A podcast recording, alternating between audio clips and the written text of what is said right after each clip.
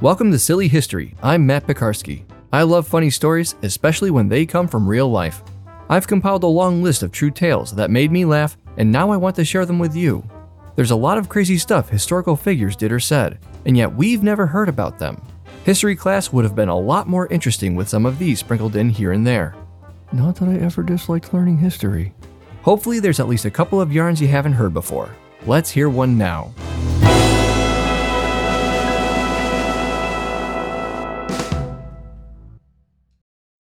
The date 1898.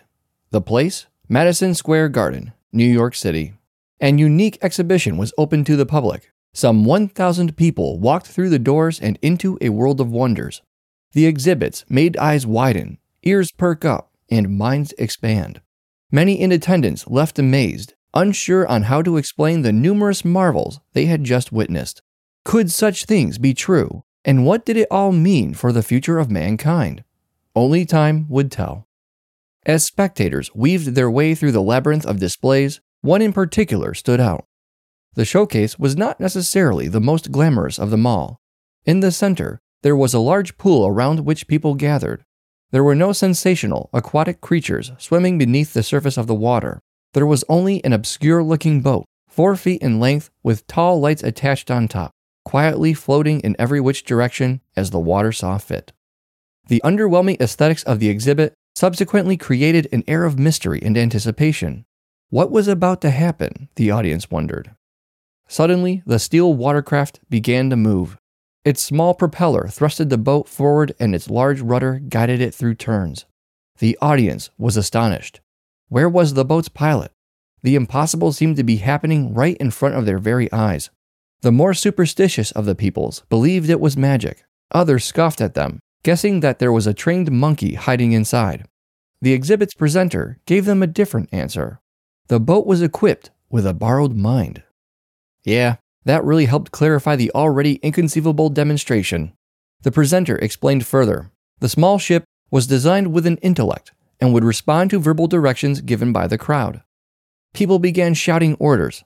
Someone shouted, Left! and the vessel steered left. Another yelled at it to slow down, and so it did. A third person commanded it to blink its lights, and it marvelously complied. The amazed spectators were encouraged to ask the boat questions, to which it would give answers by blinking various patterns with its lights. When the model ship was asked for the answer to the root cube of 64, it blinked four times. The audience was flabbergasted. 42 years earlier, in a small village in Serbia, a priest and his wife welcomed a baby boy. As he grew, it quickly became apparent that he was not an average child with an average mind.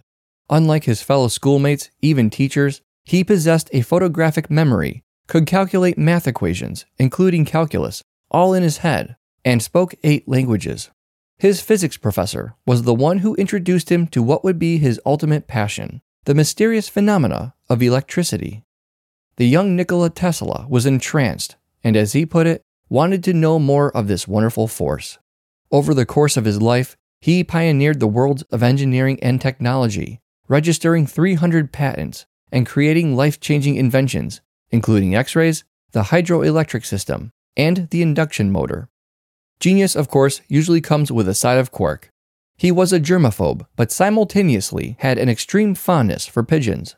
He spent hours every week feeding them in the park, even bringing home injured birds to nurse them back to health.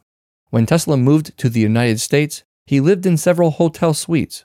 Pigeons were always welcome to join his company inside whenever the windows were open, and they were almost always ajar.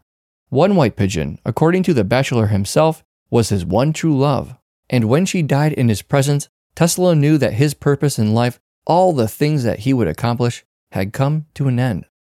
Anyway, his work with alternating currents allowed him to showcase his latest discovery and invention at the electrical exhibition at Madison Square Garden wireless transmission. Even better, the new technology gave him the chance to pull a big prank on his gobsmacked audience. While people were watching the boat zip around the pool, believing it had a mind of its own, Tesla was secretly piloting the craft with a remote control. And when people shouted their directions, it was the inventor who made the boat turn, slow down, and blink its tall lights, which were, in fact, antennae. Whenever I think of a funny moment involving a literal genius, I often picture the iconic image of Albert Einstein sticking his tongue out to the camera. Now, I have two moments to chuckle about. Thanks for listening. If you liked this episode, please subscribe, give it a five star rating, and share with not one but two of your friends. If I haven't told your favorite silly story from history, send me an email at nightowlbroadcasting at gmail.com. Subject Silly History Story. This show is a Night Owl production.